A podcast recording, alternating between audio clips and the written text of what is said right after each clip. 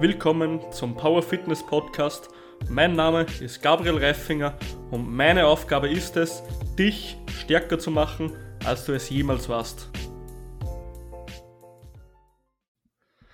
Willkommen zu einem richtig neuen Podcast heute, wie immer an diesem Sonntag. Heute habe ich wieder mal einen richtig coolen Gast und zwar einen sogar Spezialisten, würde ich jetzt mal behaupten, den Manolo aka Gravity Coach. Ähm, Manu, stell dich einfach mal kurz vor, für die, die dich nicht kennen. Ja, ich bin ein Spezialist im Überleben. Perfekt. ähm, äh, ist immer ganz spannend, wenn andere Menschen dann sagen, du bist Spezialist in etwas und du denkst dir, verdammt, ich habe noch so viel zu lernen. Aber danke mhm. schon mal für die Blumen. Also ja, danke. Manuel oder auch Manolo oder auch äh, aka Gravity Coach, das ist ja quasi der Markenname für das, was ich da mache. Ursprünglich gestartet mit Personal Training. Das hat sich dann jetzt so ein bisschen äh, erweitert nochmal in das ganze Online, in die ganze Online-Welt. Und mein, mein Lieblingsthema ist halt alles, was mit Bewegung zu tun hat und wo ich mich jetzt auch in jüngster Zeit extrem reinfuchse, ist halt eben das Thema Biomechanik, weil ich das total faszinierend finde, was da so im menschlichen Körper passiert und natürlich auch viele andere Dinge wie, weiß nicht, ähm, Atmung, Hormone und und und. Aber das Thema Biomechanik, das ist so ein bisschen mein Ding. Perfekt. Ja, wie kommst denn du zu dem ehrenhaften Namen Gravity Coach? Ja, das ist eine spannende Geschichte. Ähm, als ich mich entschlossen habe, du machst jetzt mal dein Ding im Personal Training, habe ich halt überlegt, wie nennst du denn das Ganze?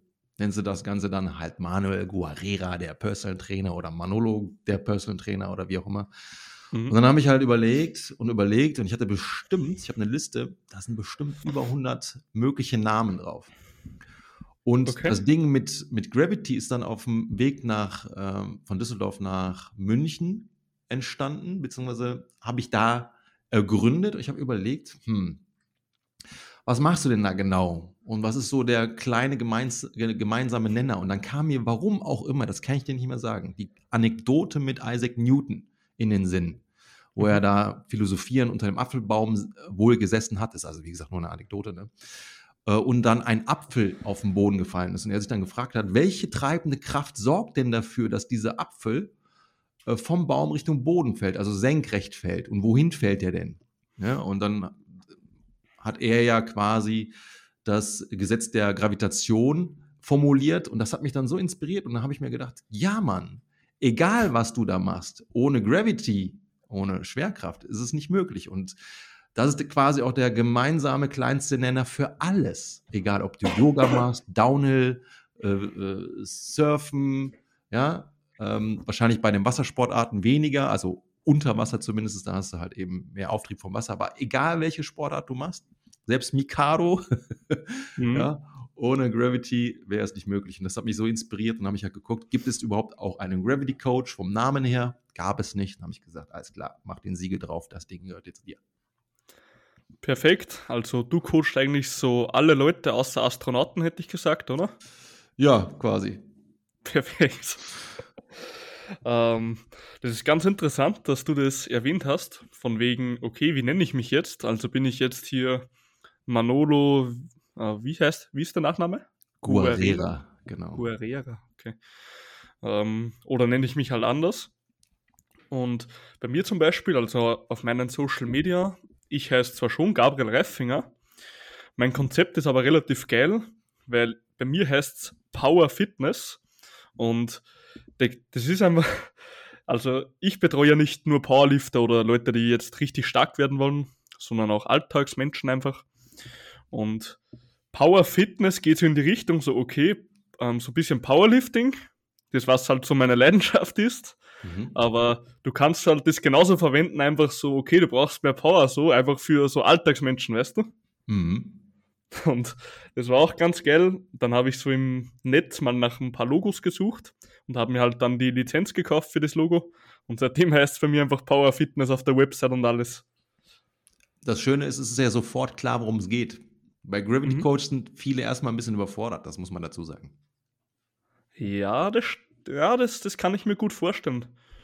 Kann ich, ich mir auf jeden Fall. Genug Zeit, da mich zu erklären, ne? wenn die Leute dann erstmal neugierig sind. Wobei die, über die Social Media wissen die meisten sowieso, was ich da mache. Ja klar, ich meine, wenn die einmal auf dein Instagram sehen, sehen die, dass du so ein, ein Bewegungstyp bist, sage ich mal. Genau. Und ich glaube, im Gym kommen da auch immer ein paar auf die zu. Was macht denn der schon wieder Ja, für, für spezielle Übungen? Da gab es schon mal den einen oder anderen irritierenden Blick, so, hä? Kenne ich so nicht. Was macht der da? alles falsch, alles falsch. So baut man Mm. keine Muskeln auf. Ja, aber ich glaube, das sehen die Leute ja, dass das jetzt nicht unbedingt mein, mein, nicht mehr mein Anspruch ist. Das war früher mal anders. Und das war auch eine coole Zeit, das muss ich dazu sagen. Äh, Mhm. Habe mich aber dann irgendwann nicht mehr erfüllt, aus diversen Gründen halt. Warst du früher mal in einem Wettkampfsport? Ähm, ja und nein. Also egal, was ich da gemacht habe, ich habe es da nie, sagen wir mal, auf die Spitze getrieben. Also ich, das erste, wo ich sehr schnell sehr gut drin war, war halt eben Mountainbike und äh, da, wo ich herkomme aus dem Bergischen Land, Mhm. äh, gibt es halt viele Vereine und wenn ich dann Rennen mitgefahren bin, aus Spaß, dann gab es halt auch immer Angebote von den Vereinen, aber ich wollte mir das nie nehmen lassen, dass das meins ist. Und im Verein wäre das dann wieder eine andere Nummer gewesen. Und im Kraftsport war das dann halt eben auch so, beziehungsweise im, im ich, will, ich will nicht sagen, das war Bodybuilding, weil ich habe auch mit vielem gebrochen. Und ich hatte jetzt auch nicht den Anspruch, da irgendwie 120 Kilo zu wiegen. Aber selbst Mhm. da habe ich dann gesagt, auch wenn viele dann gesagt haben, ey, geh doch mal auf die Bühne oder sowas in der Fitnessklasse, hatte ich auch keinen Bock drauf. Ne? Also ich war jetzt nie wirklich ähm, im, im Wettkampf da mit anderen, höchstens dann mit mir selber. Also hast du das eher so, also du hast es schon so auf einer Leistungsspitze, sage ich mal, probiert zu treiben, aber du hast es eher für dich privat gemacht. Genau. Mhm. Okay. Ja, sehr geil auf jeden Fall. Ähm, Manolo, wir wollen heute sprechen über Biomechanik Hacks, also so ein paar Kleinigkeiten. Dann Biomechanik Atmung und Valsalva-Manöver Mhm. und die Biomechanik des Gangs, was glaube ich du dich relativ gut auskennst drin. Oder zumindest was die, halt die aktu aktuelle Studienlage etc. hergibt. Und genau, ähm, ich würde jetzt einfach gern mal mit dir mit einem kontroversen Thema starten, Mhm. wenn das für dich in Ordnung wäre. Klar. Und zwar habe ich meinem, also ich habe meiner Meinung in dem letzten Jahr, wo ich sehr viel mit Coaches und Leuten oder mich selber informiert habe, gearbeitet habe, ähm, stark geändert. Heißt, meine Meinung wurde wirklich stark geändert. Und man kennt ja, dass man, also wir gehen jetzt rein von zum Beispiel Sachen aus wie einem Squat, einem Deadlift oder einem Benchpress. Mhm. Und man kennt ja, dass man immer sagt so, dass die Technik halt individuell ist für jeden so. Ich meine, das sagt bei uns eh schon jeder. Und ich muss ehrlich sagen, ich habe hier meine Meinung selber sehr stark geändert. Und zwar bin ich der Meinung, dass es einen Goldstandard gibt und der für die meisten auf jeden Fall funktioniert. Ähm, es gibt im Endeffekt, finde ich persönlich, nur zwei Sachen, die man bei den Lifts bei den Leuten ändert und der Rest sollte immer gleich sein. Wie siehst du das? Ähm, ähnlich quasi. Mhm. Was mich aber gleich interessiert, aber lass uns das gleich nochmal erörtern, was dein, den, der, der, der schlussendliche Kippmoment war, dass du gesagt hast, dass du deine Meinung da geändert hast. Mhm. Ähm, was grundsätzlich immer funktioniert, wahrscheinlich in fast äh, oder auf fast alles im Leben bezogen, ist halt eben dieses Pareto-Prinzip, also 80-20, ähm, dass du quasi das meiste oder den Löwenanteil quasi immer verallgemeinern kannst. Ja? Stimmt, ja. Ich nehme an, weil gewisse Dinge bleiben halt immer gleich, gerade auch bei dem Thema ähm, ähm, Biomechanik, wenn es um, um Liften geht und sowas. Ne? Da bleiben Mhm. die, die Kräfte halt immer die gleichen. Natürlich, und dann wird es individuell, wenn du natürlich jetzt eine, eine, eine andere Oberschenkellänge hast und und und. Aber um da quasi effizient zu bleiben, darfst du schon, ich sag jetzt mal, einem, wie du so schön gesagt hast, einem Goldstandard schon folgen.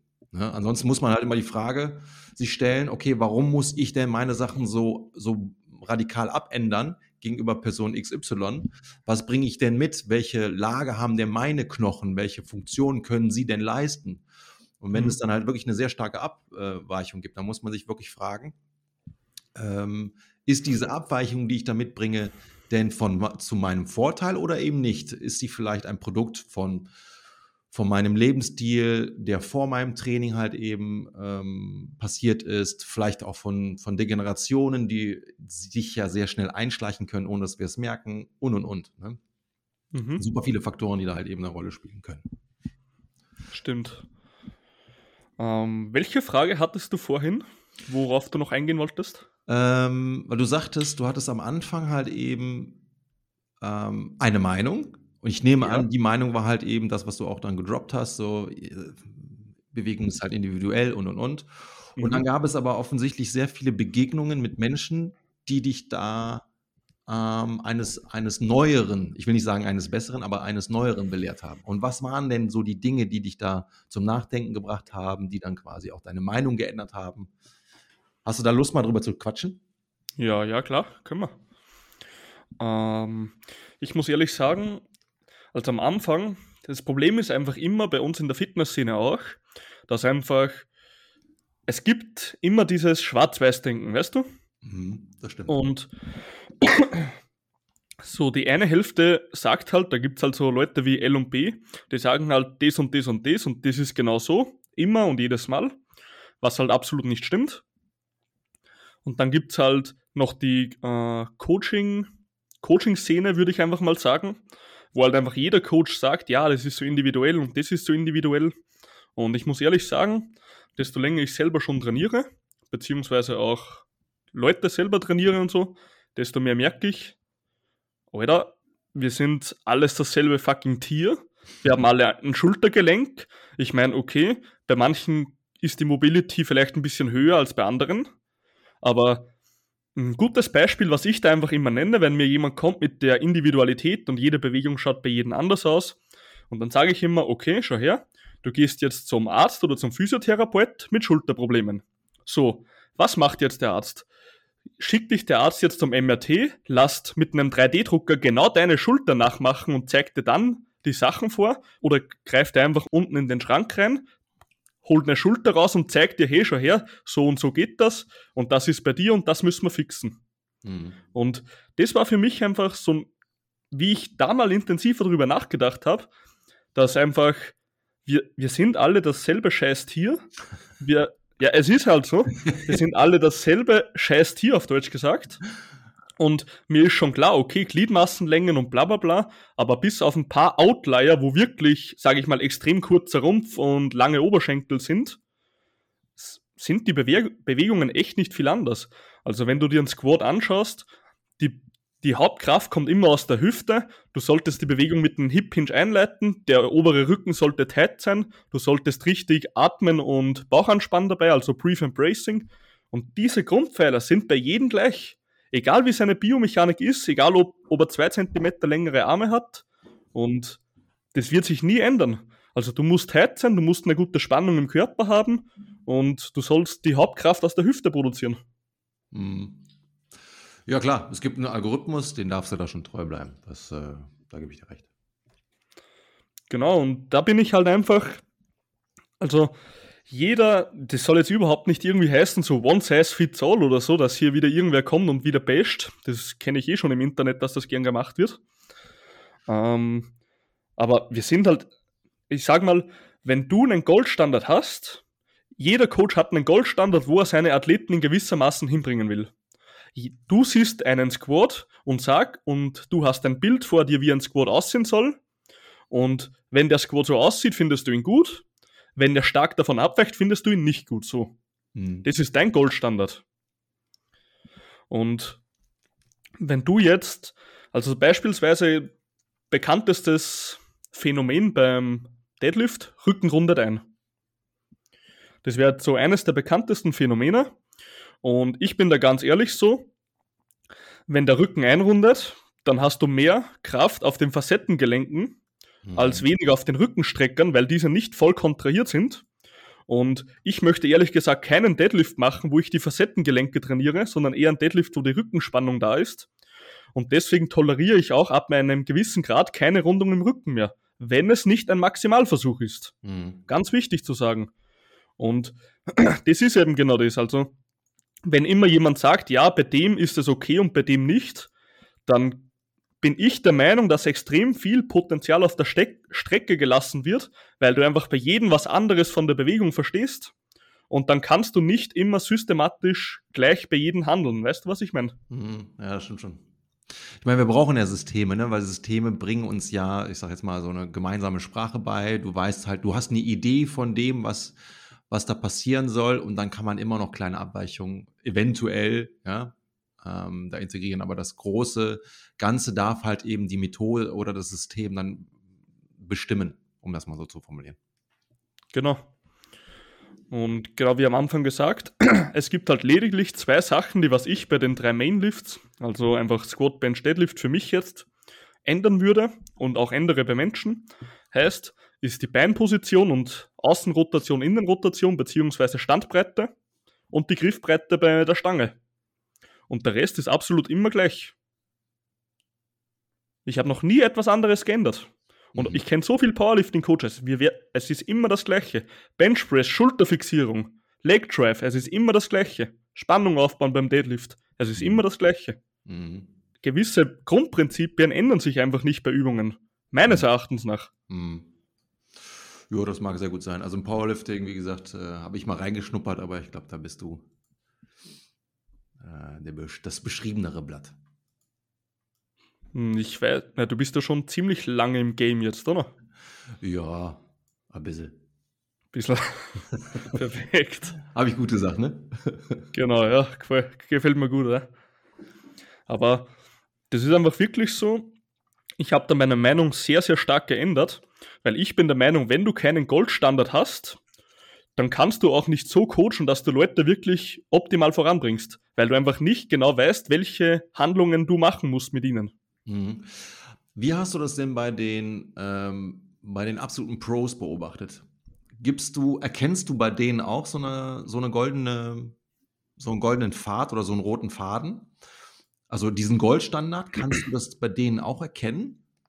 100 Prozent. Ja? 100 Prozent. Das heißt, die Besten geben dir da auch recht. Weil das finde ich immer spannend, um wirklich zu gucken, okay, ähm, um meine These zu unterstützen, gucke ich einfach mal mir die Menschen an, die da sogar noch weiter sind als ich und die da vielleicht auch den Sport auf, ein, auf, eine, auf eine Weltspitze getrieben haben, wie die das mhm. machen oder ob es da so eine Art roten Faden gibt, weil das ist, das finde ich immer spannend. Mm, ob sie mir jetzt, ich meine, ich müsste natürlich mit denen reden. Ich meine, ich habe ja Podcasts gehört und kenne die Leute so auch. Ja. Habe halt ein bisschen Kontakt mit ihnen. Ob sie mir jetzt 100% recht geben oder nicht, kann ich natürlich erst sagen, wenn ich mit ihnen spreche. Ich muss aber sagen, gucken wir uns einfach mal, du kennst doch sicher den Alex Pürzel, oder? Ja, klar, natürlich. Wer kennt den nicht? Also, ja, genau. Also, das ist halt ein richtig kranker Motherfucker aus Österreich. Und der schreibt halt jetzt aktuell sein Buch oder hat schon geschrieben. Das wird jetzt bald rauskommen im November oder Dezember. Und das Buch geht eben darum, über Kompensationsstrategien in Squat Bench Deadlift. Mhm. Heißt, wenn dein Barbheft das und das macht oder wenn die Hüfte das und das macht beim Squat, dann kannst du das halbwegs adressieren, wo das herkommt, das Problem. Mhm. Und alleine, dass er Kompensationsstrategien aufzählt, heißt doch, dass er einen gewissen Gra eine Bewegung im, im Gehirn hat, mhm. die er verfolgt.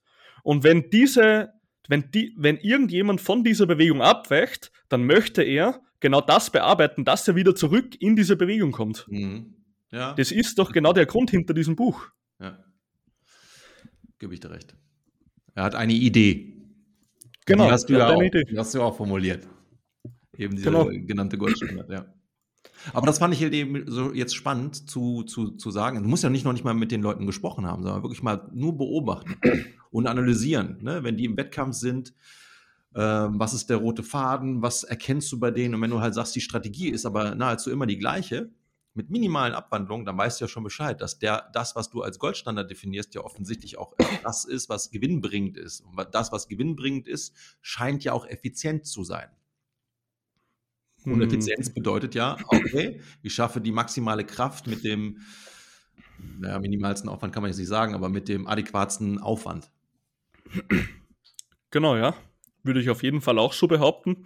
Ich meine, da muss man immer bei Maximallasten lässt man immer ein Auge zu, so, weil du wirst, wenn du unter maximale Last gehst, weil dein Körper einfach niemals in seiner vollen Stärke überall ausgeglichen ist, wirst du immer eine Kompensation haben bei einem One-Rep-Max-Versuch.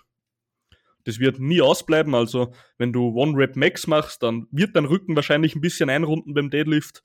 Das Quad wird vielleicht ein Good Morning Squad ein wenig, was auch immer, ja. Mhm. Da muss man einfach ein Auge zudrücken, das ist auch ein Peaking. Aber grundsätzlich im Training bin ich so, dass ich sage, ähm, die Technik muss einfach sitzen und ich habe einen gewissen Spielraum, okay. Aber wenn der zu groß wird, dann sage ich mal, wird auch Last reduziert und wird wieder fokussiert, ja. Mhm. Das ist halt einfach das, was ich gesagt habe mit dem Goldstandard. Also, wenn jemand ein rundes Heben machen möchte, was ja möglich ist, wie zum Beispiel ein Jefferson Curl, ist das natürlich schon wieder eine komplett andere Bewegung wie ein Deadlift. Mhm. Und da sehe ich es auch ein, okay, da kannst du das ruhig anders machen. Aber wenn du jetzt einen reinen Deadlift, reines Kreuzheben machen möchtest, dann musst du einfach tight im Rücken sein, heißt der Lat muss angespannt sein, der Trizeps sollte ein bisschen angespannt sein, dass einfach die Arme nicht gebeugt sind. Deine Beine sollten sich in den Boden rammen, bevor du weghebst, dass du einfach Spannung hast im ganzen Körper. Und wer das halt nicht tut, der lässt halt einfach Kraft auf der Strecke und lässt halt Kompensationen zu, ja. Hm. Ja gut, ist ja auch eine ganz andere Zielsetzung, ne? So ein Jefferson Curl und ein ich sage jetzt Deadlift. mal Deadlift, wo du ja das Ziel in der Regel hast, viel zu heben. Ne? Genau. Beides hat seine Berechtigung, beides ist cool, aber es sind auch zwei verschiedene Geschichten. Ne? Wobei das eine kann zum Beispiel auch im Training des, äh, äh, also als Beispiel, ein Gymnastics macht in der Regel eher ein Jefferson Curl. Ne? Genau. Ähm, könnte aber auch für einen Weightlifter interessant sein. Und andersrum. Mhm. Ja, klar. Und beim, aber du musst auch wieder so be, äh, das so betrachten, ein Jefferson Curl hat ja auch gewisse Prinzipien und Regeln so. Exakt. Ich habe jetzt noch keinen gemacht, aber du sollst halt nicht wahrscheinlich zu tief in die Knie gehen, weil dann wäre es wieder ein normaler Deadlift, schätze ich mal, oder? Du nimmst dann so ein bisschen das Potenzial raus, genau, das stimmt schon. Genau, und das meine ich also. Jeder Einzelne, und wer das nicht sagt, der lügt sich an so, jeder hat einen gewissen Goldstandard von der Übung, die er kennt. Und unser Ziel ist es halt, dass wir unsere Klienten zu diesem Goldstand relativ nah bringen. Mhm. Und würden wir eben diesen Goldstandard nicht haben in unserem Gehirn, dann wüssten wir gar nicht, wie wir eigentlich handeln müssten, wenn er noch nicht dort ist. Heißt, du würdest nicht genau wissen, was muss ich jetzt machen, dass ich diese Person weiterbringe, dass er diesem Ziel näher kommt. Weil du ja nicht mal weißt, wie das Ziel aussieht. Weißt du, was ich meine? Mhm. das stimmt. Hm, würde mich einfach mal interessieren, wie du das Ganze siehst. Ich habe meine Meinung einfach hierzu stark geändert. Heißt, ich bin der Meinung, dass bis auf sehr, sehr wenige Ausnahmen, wirklich extreme Ausnahmen, eigentlich nur die Standbreite und die Griffbreite bei solchen Übungen wie, wie Squat, Bench, Deadlift verändert wird. Ähm, ich sehe das ähnlich wie du. Ähm, ich lasse aber auch andere Dinge zu. Ich, ich habe ja verschiedene, ich habe ja von verschiedenen, sagen wir mal, Mentoren gelernt. Ne? Einer mhm. zum Beispiel wird vielleicht der ein oder andere kennen, ähm, ist Ido Portal. Ido Portal sagt zum Beispiel, es gibt keine falschen Bewegungen. Weil jede Bewegung, mhm. die ich mache, ist ja möglich und dementsprechend hat sie ja ihre Berechtigung. Das fand ich schon mal sehr, sehr interessant, dass er das sagte. Man muss es differenzieren, hier und da, gar keine Frage, aber ich fand es schon mal spannend, dass er, und er ist jemand, und das muss man einmal gesehen haben, der hat seinen Körper unter Kontrolle wie kaum ein zweiter. Ja? Ich weiß, mhm. Kennst du ihn? Kennst du Ido Portal? Uh, nee, kenne ich nicht. Muss man sich einfach mal gegeben haben. Es gibt auf YouTube das eine oder andere an Kurzvideos. Von ihm wird man nicht viel sehen, weil er ist ein kleines Mysterium. Wenn du von ihm etwas erfahren möchtest, dann musst du ihn buchen. ja. Okay. Und das, was ich dann da sehen durfte, war brutal. Der Junge ist brutal. Der ist einfach nur ein, ein, ein Bewegungs- ähm, ich will nicht sagen Gott, weil damit stelle ich ihn auf eine Stufe, da will er sich selber nicht sehen und das würde ich auch nicht wollen. Aber ich glaube, damit ist meine Faszination einfach deutlich. Ja? Mhm. Ähm, und er sagte auch zum Beispiel eine Sache, eine zweite Sache, ähm, wenn du eine Kompensation hast, und die haben wir alle, ja, mhm dann versucht zumindest aus dieser einen großen Kompensation viele kleine zu machen. Das heißt, werde bewegungsintelligenter, werde bewegungsaffiner. Ja, mhm. dass eventuell diese eine Sollbruchstelle, die du dir selber installiert hast, ob wissentlich oder nicht, eben nicht bricht. Ja, dass dein Körper mhm. quasi das viel besser hm, puffern kann. Das ist halt eben so eine Welt, die finde ich ganz spannend. Ähm, eine zweite Welt, die ich total spannend finde, und jetzt kommen wir so zu das, Thema, was mich halt eben sehr interessiert, das ist halt eben diese ganze, ähm, der Algorithmus des Gens, ja, also Biomechanik des Menschen, der Zweibeiner, mhm. äh, oder Men der Mensch ist ja bekanntlich ein Zweibeiner und zwar der einzige Zweibeiner im Säugetierreich, der sich halt eben auf zwei Beinen in der aufrechten Position bewegt.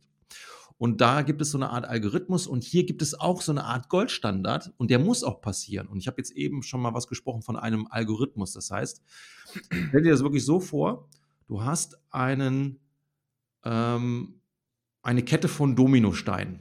Die stellst du mhm. auf. Und was ist natürlich das Ziel? Der erste Stein, den du antippst, der soll was machen? Umfallen. Und was soll dann quasi der zweite Stein, der ja umgefallen ist, machen? Kettenreaktion. Es, wir wollen eine Kettenreaktion. Ja, das heißt, ich habe einmal Energie investiert, und zwar bei dem ersten Stein, und der Rest läuft von selbst. Und bei der Biomechanik des Menschen, gerade in Bezug auf Gehen und Laufen, kann man sich das so ähnlich vorstellen. Ja, es ist sehr mhm. einfach gesprochen, aber so ähnlich ist das. Und ich brauche halt eben da auch diese, nenne es gerne wieder Goldstandard, mhm. weil wenn der nicht gegeben ist, wenn zum Beispiel jetzt ein Stein in dieser ganzen Kette äh, länger oder weiter aufgestellt ist, als ein so ein Stein groß ist, dann kann mhm. quasi der, der erste oder der Stein, der vor diesem äh, verrückten Stein steht, den nicht mehr treffen. Das heißt, ich habe jetzt hier meinen Algorithmus unterbrochen.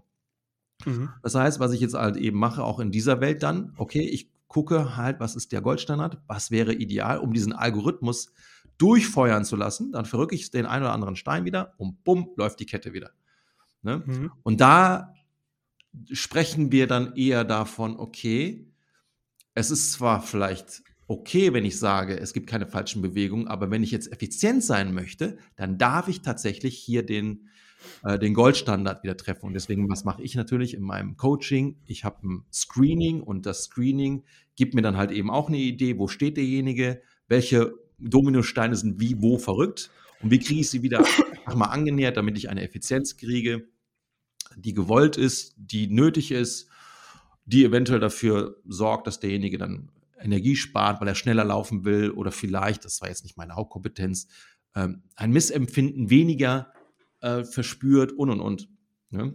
Mhm. Und was ich halt eben geil finde, wenn man diese beiden Welten so ein bisschen verschmelzen lässt, weil dann hast du plötzlich das Potenzial, noch mehr sehen zu können. Ne? Ähm, ja, und du kannst halt eben, und das finde ich halt geil, ich, ich mag dieses extrem strenge in dieser Biomechanik-Welt, was das Laufen betrifft. Ich mag aber auch das Verspielte in der Ido-Welt, weil was bei mhm. Ido äh, dazu kommt, ist, der kommt aus der Capoeira-Welt, das habe ich auch mal eine Zeit lang gemacht.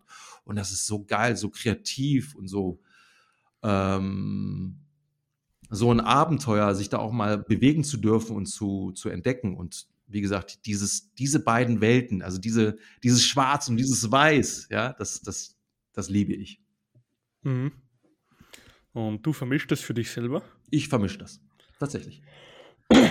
Interessant. Wenn du jetzt jemandem einen Trainingsplan gibst mhm. oder einen Mobility-Plan oder ich weiß nicht genau, wie das bei dir aussieht, ähm, hast du dann, wenn du Videos bekommst, eine Vorstellung, wie die Übung aussehen soll oder lässt du größeren Spielraum zu? Das hängt von dem Kontext ab. In der Regel läuft mhm. das halt eben so. Ähm, die Leute kommen zu mir, weil sie beweglicher sein möchten. Ja, oder weil sie okay. schneller äh, werden möchten oder effizienter in ihren Sportarten. Das mhm. erste, was ich mache, und da kann man immer drüber streiten, es gibt nicht immer den einen Weg. Ja, ich gucke mir tatsächlich dann an, ähm, weil ich halt eben weiß, dass wir alle degeneriert sind. Jeder Mensch zumindest mhm. in der westlichen Welt, ist degeneriert. Womit hängt das zusammen? Können wir vielleicht gleich nochmal drauf eingehen. Dann schaue ich mir halt eben an, welche Dominosteine, um das Bild nochmal aufzuwerfen oder aufzugreifen, sind denn jetzt so weit verrückt, dass gewisse Dinge gar nicht adressiert werden können. Dann versuche ich durch gewisse Übungen und die dürfen dann streng sein. Und dann habe ich auch eine Idee im Kopf, wie die auszusehen hat. Die mhm. werden dann halt als Hausaufgaben aufgegeben und wenn das dann passiert, wenn die Menschen das spüren, ach krass, jetzt kriege ich genau diesen einen Dominostein, ja, der mich daran hindert, die Effizienz zu, ähm, zu treffen oder zu, zu, zu haben. Ja? Den kriege ich mhm. jetzt gespürt, gegriffen, verrückt. Dann fange ich auch mal an, dass die Leute kreativ sein dürfen, dass sie dann auch mal Bewegungen machen dürfen, die vielleicht auch wieder von dem Goldstandard abweichen, um sie resilienter zu machen, weil der Alltag ist halt nicht Goldstandard. Der Alltag ist halt auch oftmals blödes Beispiel, ich knick um. ja, wenn ich Mhm. dann niemals auch mal die, ich sage jetzt mal, die falschen Bewegungen trainiert habe. Es gibt ja, wie gesagt, keine falschen Bewegungen per se. Aber wenn ich jetzt mal das äh, Gelenk nicht mal in einer Supination ähm, gebracht habe in, im, im Training, warum, wie auch immer, das ist immer eine andere Geschichte, dann kann eventuell ein Supinationstrauma mich härter treffen. Weil das Mhm. Gelenk und das Gehirn ja auch gar nicht weiß, au, da kann ich mich auch, ich sage jetzt mal, mh, stabilisieren, ohne direkt Mhm. in der Verletzung zu enden. Sehr, sehr gutes Beispiel. Gefällt mir extrem gut, weil wenn du dir zum Beispiel ansiehst, wenn du jetzt Hyper-Extensions machst, dann gibt es da auch die Version, dass du sagst, du machst sie mit einem leicht eingerundeten Rücken, dass du eben da ein bisschen Stabilität bekommst, falls du halt im Deadlift eben genau diese Position bekommst. Genau. Das ist, das ist halt eben ganz wichtig, dass man halt auch mal, ich sag jetzt mal, ein Spektrum abtrainiert. Mhm. Ne? Ein Goldstandard, ich bin voll bei dir. Das gibt uns ja auch alle dann eben ein Werkzeug an die Hand, dass wir eine gleiche Sprache sprechen. Und sprichst du Genau. eine ganz andere Sprache als ich, obwohl wir das gleiche wollen. Das ist ja immer dasselbe so. Also wenn du jetzt mit jemandem sprichst über eine Übung, dann und dann tauschst du halt Argumente aus und diskutierst mit dem. Aber ich denke mir schon her, wir können ja nicht mal diskutieren über ein Thema, wenn wir beide noch nicht mal dasselbe Bild von dem Thema haben. Also wenn du jetzt einen Deadlift so siehst, dass er eingerundet überhaupt kein Problem ist und ich sage, außer bei Maximallasten, wenn es in, in ein Peaking geht, also Wettkampf, Wettkampfvorbereitung etc., dass ich es eher nicht gerne extrem zulasse, dann sprechen wir beide vom Deadlift, aber gleichzeitig haben wir ein komplett anderes Bild von dem. Also da können wir auch gar nicht logisch argumentieren, weil einfach das, das Ziel bzw. die Übung nicht mal dieselbe ist, von der wir gerade reden. Ja. Kann man so, kann man so stehen lassen, das stimmt.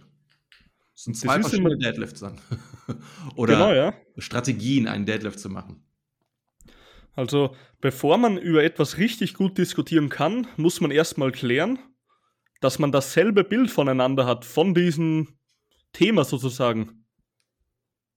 Mhm. Das ist ja, das kannst du auch so, wenn wir jetzt einfach mal ein ganz ähm, grobes Beispiel nehmen, gehen wir in die Politik. Ich bin eh, interessiert mich eh nicht das Ganze. Aber einer sieht halt nur den finanziellen Aspekt für die Arbeiter und der andere sieht halt für die Arbeitnehmer den Aspekt. So. Und jetzt sagt einer, okay, ich wähle schwarz und einer sagt, ich wähle rot. Aber wir reden ja beide nicht mal von demselben Aspekt. Also, der eine sieht halt diesen Aspekt, der andere, der andere diesen und auf diesen Aspekt wird halt dann die Entscheidung getroffen. Wenn aber beide mal gleich denken würden, von der gleichen Zielsetzung, dann würden wahrscheinlich die Meinungen gleich wieder mehr zusammenrücken. Weißt du, was ich meine? Mhm, das stimmt. Also bevor man ein Thema diskutiert, glaube ich, muss man immer erstmal abklären, was der Standard für beide ist, ja, ob es überhaupt derselbe ist. Wie ist das denn so in der Powerlifting-Welt? Gibt es da ähm, auch verschiedene Lager oder sind sich da alle einig? Boah, du fragst Sachen, ey. Also ich bin ja. Boah, äh, ich Ja, wenn meine, es es keine Antwort drauf gibt, weil, weil du sagst, nee, das ist jetzt nicht so eindeutig, dann ist ja, dann ist das ja auch schon eine Antwort, dann ist ja alles cool. Nur ich, ich weiß halt, wie das zum Beispiel ist, um jetzt nur ein Beispiel zu nennen, ich kriege das ja so am Rande mit bei der Physio, Mhm. Physio-Welt, ne? die Physiotherapeuten. Du hast halt Mhm. einmal das Lager, es muss ausschließlich evidence-based sein und dann hast du halt eben das Lager, die sagt, ja, das ist ja das, das ist ein wichtiger Faktor, aber lass uns doch auch mal experience-based mit ähm, lass der auch mal eine Bühne geben, lass die Leute auch mal anfassen und lass mal auch mal Dinge ähm, stehen, die auch funktionieren und vielleicht noch nicht evidence-based sind. Ne? Also da gibt es halt eben dieses Lager, diese Lagerbildung. Und was mich jetzt halt eben interessiert hätte, wenn es jetzt so prominent wäre, ob es das Ganze auch in der, in der Powerlifting-Welt gibt oder ob die Powerlifting-Welt da mh, geeint ist mit, ich sage jetzt mal, einem gewissen Spektrum. Ich meine, ich kann jetzt natürlich nicht für alle sprechen, weil ich habe ja weit nicht alle Powerlifter bzw. Powerlifting-Coaches abonniert, die es so auf der Welt gibt und deren Meinungen, ja. Ähm, von dem, also von meiner Bubble, in der ich aktuell bin, Schön gesagt, Bubble, ja. genau, ja, würde ich sagen, Evidence-Based ist sehr geil im Powerlifting. Also wir sind da relativ geil drauf, glaube ich, weil wir so ein zahlenbasierter Sport sind. Mhm. Aber wenn wir uns jetzt einfach mal die Studienlage ansehen, gibt es halt relativ wenig Studien mit Powerliftern vom Kraftsport her, sondern eher im Anfängern. Und daher muss man hier einfach sehr viel arbeiten, mit dem man gute Erfahrungen hat oder sich ausgetauscht hat mit anderen. Hm, okay. Das heißt, das ist auch noch alles sehr jung. Würde ne? ich jetzt mal behaupten, ja. ja. Aber das ist, das, das repräsentiert ja quasi auch wieder das, was du ja auch erlebst. Ne? Also diese Evidence-Based Welt ist mhm. ja quasi, sagen wir mal, der Goldstandard, weil da ist etwas ähm, unter die Lupe genommen worden, da sind Aussagen äh, herausgekommen worden, äh, herausgekommen worden, herausgekommen, mit denen man arbeiten kann und dann kann man quasi anhand des Pfades, also nenne es wirklich mal Pfad oder roter Faden, mhm. kann man sich ja daran äh, orientieren und dann auch mal gucken, okay, was passiert denn links und rechts von diesem roten Faden. Ne? Weil das muss man ja auch nochmal wissen, dass eine Studienlage ja auch immer eine Streuung mitbringt. Und dann wird es ja auch inter interessant, oder? Ja, ja, 100 Prozent. Und also ich, das ist einfach meine persönliche Meinung, bitte nicht bashen oder irgendwas, falls da draußen jemand extrem evidence-based ist. Aber es hat sich über die letzten Jahrzehnte so viel verändert über die ganzen Studienlage und dann ist das und das wieder besser geworden. Mhm. Und indem dass das Ganze jetzt immer mehr wird, bin ich einfach 100% der Meinung, dass 90% eh Bullshit ist, was wir gerade wissen. So. Ähm, kennst du meinen Lieblingssatz zur Wissenschaft? Hau raus. Wissenschaft ist Irrtum neuester Stand. Würde ich, würde ich wirklich so stehen lassen, ja. ähm, also ich, ich, muss dazu sagen, um, um die Leute da jetzt nicht zu verwirren, ich bin jetzt keiner, der ähm, die Wissenschaft als Feind hat. Im Gegenteil, sie ist mein größter Freund, weil ich habe quasi ähm, auch in der Schule, alles, alles, was mit Naturwissenschaften zu tun hat, war mein Ding. Hm. Das habe ich sofort aufgesogen. Ich habe jede Doku mir reingepfiffen, äh, hinterher dann auch Studien reingezogen, weil ich es einfach total interessant finde. Aber in 20 Jahren Fitnesswelt durfte ich auch mal feststellen, das, was mal der Goldstandard war, wurde auch irgendwann mal gekippt, weil man festgestellt hat, fuck, jetzt haben wir neue Erkenntnisse und die relativieren das Alte wieder. Manchmal in die gleiche Richtung. Manchmal muss man auch sagen, oh, das war gar nicht cool, was wir da gemacht haben. Und wir müssen mhm. das tatsächlich nochmal äh, richtig stellen. Und deswegen darf man auch mal ganz kritisch sein bei, bei Wissenschaft. Und das sagen ja auch Wissenschaftler selber. Mhm. Nimm das nicht immer für bare Münze. Es ist immer nur eine These. Man muss auch mal davon ausgehen, dass es eine Streuung gibt, dass es auch mehrere Wahrheiten gibt zu der einen offensichtlichen Hauptwahrheit. Und äh, ja, wie der Mensch es so oft gezeigt hat, wird er ja auch schlauer, weil dann mhm. eine, eine Informationsdichte eventuell dann auch ein klareres Bild bringt. Und deswegen auch nochmal so ein Satz, äh, der ganz gerne mal ähm, verwendet wird. Den ich ganz spannend finde, sagen wir es mal so. Mhm. Ja, zu der ganzen Studienlage, also ich kann dir nur ein Beispiel nennen, was einfach so klar deutlich ist für mich persönlich. Gucken wir uns jetzt einfach mal an, die optimale Trainingsplanung, okay? Ähm, bei der optimalen Trainingsplanung haben sie meistens Studien genommen, wo einfach Leute noch nie trainiert haben. Kannst du jetzt einen nicht trainierten, der relativ saugut äh, regeneriert und wahrscheinlich die Anfänger-Gains einfach hat, kannst du, beziehungsweise haben halt die Leute einfach, wenn sie anfangen zu trainieren, unterschiedliche genetische Vorteile Heißt, desto länger du trainierst, desto länger brauchst du für Progress. Und wenn jetzt zwei Leute zehn Jahre trainieren, glaube ich, kannst du den Progress besser messen von Studien, von einer Studie aus, als wenn zwei frisch anfangen. Weil da kann einfach die Genetik sehr viel ausmachen. Und wenn du jetzt eine Studie liest, wie die ganz berühmte Studie mit den 10 bis 20 Sätzen pro Woche pro Muskelgruppe, vom Volumen her, und ich denke mir nur so, 10 zehn fucking Sätze pro Muskelgruppe. Das habe ich in den wenigsten, in den allerwenigsten Muskelgruppen habe ich zehn Sätze plus. Und ich baue trotzdem extrem viel, viel Progress etc. auf. Also ich finde das ganze Volumenthema auch so, so lächerlich, weil du kannst ja nicht einen Satz Beinbeuger mit einem Satz Deadlift Maximalkraft vergleichen, so weißt du? Hm. Das ist eh so eine Sache und äh, deswegen bin ich auch oftmals mh, gerne kritisch, wenn es um Studien geht. Mhm. Du hast jetzt das eine oder andere schon genannt und zwar Variablen. Ja, ne? jetzt habe ich hier genau. einen, Stud einen Studierenden, einen, einen Probanden, der bringt das und das mit. Diese Variablen, die schon die ähm, Probanden mitbringen, die sind ja teilweise schier unendlich. Und derjenige, der die Studie macht, der muss ja irgendwo gewisse Variablen auch festlegen. Manchmal sind die Variablen ähm, so festgelegt, also wissentlich festgelegt, und manchmal sind da Variablen drin äh, in den Studien, die selbst diejenigen, die die Studien aufstellen, dass denen das gar nicht bewusst ist, was da jetzt quasi mit reinspielt oder eben nicht. Und mhm. gerade bei dem Thema Mensch, der so fucking, Entschuldigung, komplex ist, ja, Jetzt mhm. sprechen wir hier einmal vom, äh, vom, vom Skill, also Muskel-Skelettsystem. Aber wo, wovon ist das denn abhängig? Wir haben die Hormonsituation, wir haben das Nervensystem, wir haben eine Verdauung und und und. Also wir haben eine, eine, eine Reizwelt. Wovon machst du denn jetzt gewisse Studiensituationen denn überhaupt dann abhängig? Ja, was bringt derjenige denn mit? Jetzt hast du ja schon das eine oder andere gesagt. Ja, aber ich muss ja dann im Prinzip auch noch wirklich dann davon aus oder theoretisch gesehen nochmal filtern, welchen Lifestyle führt er und und und. Und das ist ja dann schon eine, eine, eine Welt, die ist ja dann so komplex und so schier unendlich. Ich muss ja dann irgendwo wieder für eine Studie wieder runterbrechen. Und dann musst du aber davon ausgehen, fuck, okay, die Studie, die mag vielleicht eine allgemeine Wahrheit aussprechen, aber da spielt noch so viel mehr da rein. Wenn man vielleicht das eine oder andere verändert hätte, wäre vielleicht die Streuung nochmal eine ganz andere oder vielleicht wäre die Grundwahrheit plötzlich eine ganz andere. Who knows? Kann ja manchmal äh, keiner sagen. 100 Pro, 100 Pro. Also wirklich extrem gut gesagt von dir. Also allein die Variablen, eh wie du sagst, der Lifestyle.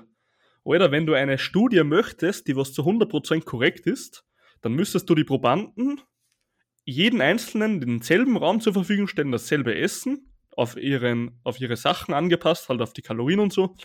Dann müsstest du überwachen, wie viel, viel sie schlafen, ob sie Alkohol konsumieren, wie viele Schritte exakt, sie gehen, exakt. weil dann wäre es fair. Genau. genau. Ja. Weil wenn er einen schlechten Hormonhaushalt hat, beschissen schläft, ja klar wird der dann in der Studie im Training nicht so viel Gas geben und oho, der hat auf einmal nicht so viel Muskelwachstum wie ein anderer. Mhm, total. Ähm, ich krieg's leider nicht mehr ganz zusammen. Ähm, ein guter Freund von mir, auch Sportwissenschaftler, sehr gut in dem Thema Faszien. Der hatte da mal irgendeine, Faszien, mhm. irgendeine, irgendeine Studie mal zitiert. Da ging es irgendwie um die äh, Thoracolumbalis Faszie, also die dicke Rückenfaszie hinten. Da hat man mhm. irgendwelche Tests an Schweinen gemacht, also irgendeine Studie. Schweine halt komplett äh, bewegungsunfähig gemacht, also ich weiß nicht, wie sie es gemacht haben, festgegurtet, festgekettet, I don't know mhm. äh, Schweine dann halt eben sich bewegen lassen und und und in einem Stall. Und die ähm, Studie, so meine ich, war, egal ob das Schwein jetzt sich bewegen kann oder halt eben nicht bewegen kann, da ist kaum Veränderung auf der großen Rückenfaszie. Und da hat er gesagt, was für ein Bullshit ist denn bitte diese, diese Studie? Was ist denn, dieses Schwein ist doch ein höchstgradig äh, soziales Wesen. Du kannst es doch nicht in einem Stall, also das als Studiensetup nehmen, wo es dunkel ist, äh, wo es dann vielleicht auch kein, keine Interaktion hat mit, mit, mit Art, äh, mit ähm, Artgenossen und und und. Es ist mhm. emotional einfach nur hart gefickt. Entschuldigung, ja. ja, ja. So, dann hast du quasi hier schon so eine Art Trauma und Faszien reagieren ja nun mal eben auf deine Gefühlswelt, auf deinen Stress. Ja, hast du viel Cortisol im Blut, ähm, dann mhm. hat das eben Auswirkungen auf deine Faszie und und und. Er hat gesagt, es ist ja schön und gut, dass das Schwein sich hätte bewegen können oder sich auch bewegt hat, aber es, es hat dann ganz viele Faktoren gegeben, die quasi wieder das, was eigentlich vielleicht die, ähm, äh, die Wissenschaftler da ähm, prophezeit haben oder wollten, wieder mhm. zunichte gemacht, weil da ganz viele Faktoren quasi dann wieder ähm, darauf äh, eingeprasselt haben, dass halt eben die Rückenfaszie sich doch nicht so ähm, verhalten hat, wie sie sich das vielleicht vorgestellt haben, weil halt ganz viele andere Dinge dann passiert sind mit dem Schweinchen. Ja? Mhm. Und das fand ich halt so spannend, dass halt jemand, der auch Wissenschaft als äh, äh, große Fahne mit sich trägt, dass der sagt, gesagt hat, ich muss diese Studie relativieren, die gefällt mir so nicht. Das Setup mhm. der Studie ist scheiße. Mhm. Boah, gab es da nicht mal eben mit so Schweine, Schweine, ähm, Wirbelsäulen, so eine Studie. Kennst du die? Hm, sagt mir jetzt erstmal so nichts, wahrscheinlich nicht. das war die behindertste Studie, die ich je gehört habe in meinem Leben. Da haben sie von toten Schweinen haben sie die Wirbelsäule oder von irgendwelchen Tieren haben sie die Wirbelsäule herausoperiert. Und dann haben sie diese Wirbelsäule so ein paar tausend Mal geknickt und auf einmal ist eine Bandscheibe eingerissen Und dann gab's gab's halt wirklich mal ein paar Leute, die behauptet haben, so, ab so viel Crunches, dann bekommst du halt Probleme in den Bandscheiben. Wow. Jetzt haben die ein verficktes totes Schwein extrahiert, die Wirbelsäule, ohne Durchblutung, ohne Ja, ja. Bänder, ohne Muskeln, ohne irgendwas. Und dann wollen die das einfach auf den Menschen produzieren. Es ist so lächerlich. Ja, ja. Ja, selbstredend. Also, Genau. Ja, das muss man halt Also- differenzieren. ne? Deswegen finde ich es halt echt manchmal schade. So sehr ich halt diesen Satellitevidenz brauche, die braucht jeder von uns, ne? Es ist Mhm. nicht der einzige, also äh, lass es wirklich mal als Übertragung der re reellen Sa Satellitenwelt mal wirklich sehen. Ein Satellit bringt dich niemals ans Ziel. Du brauchst mindestens drei. Ja? Mhm. So, und so ist es halt auch in der echten Welt. Deswegen ist es manchmal ein bisschen schwierig, wenn du nur Evidence-Based Trust bist, weil dann fällst du auch gewissen Dingen zum Opfer, die da vielleicht eben, wie jetzt zum Beispiel diese eine Studie, die da vielleicht nicht so mit dem cleversten Setup äh, passiert ist, ja, zum Opfer, weil du denkst, da sind aber schlaue Menschen, die nennen sich Wissenschaftler und die wissen es doch besser. Mhm. Mm, nein, nicht zwingend.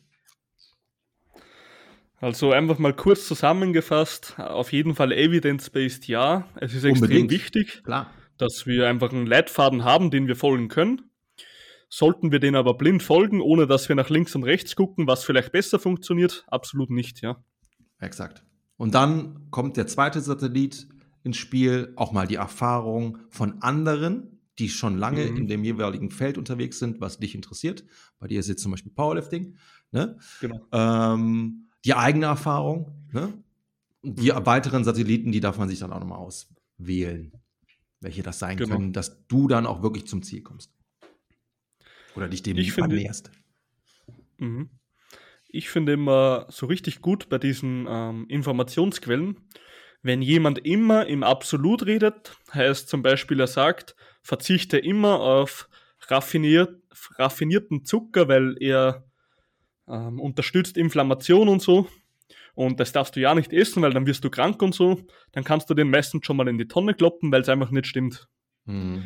Würde raffinierter Zucker so extrem schlecht sein in den geringsten Mengen, wie viele Leute behaupten, dann wären wir schon alle tot. So, ich hab's Wahrscheinlich. gesagt. Wahrscheinlich. So, Reifinger hat's gesagt.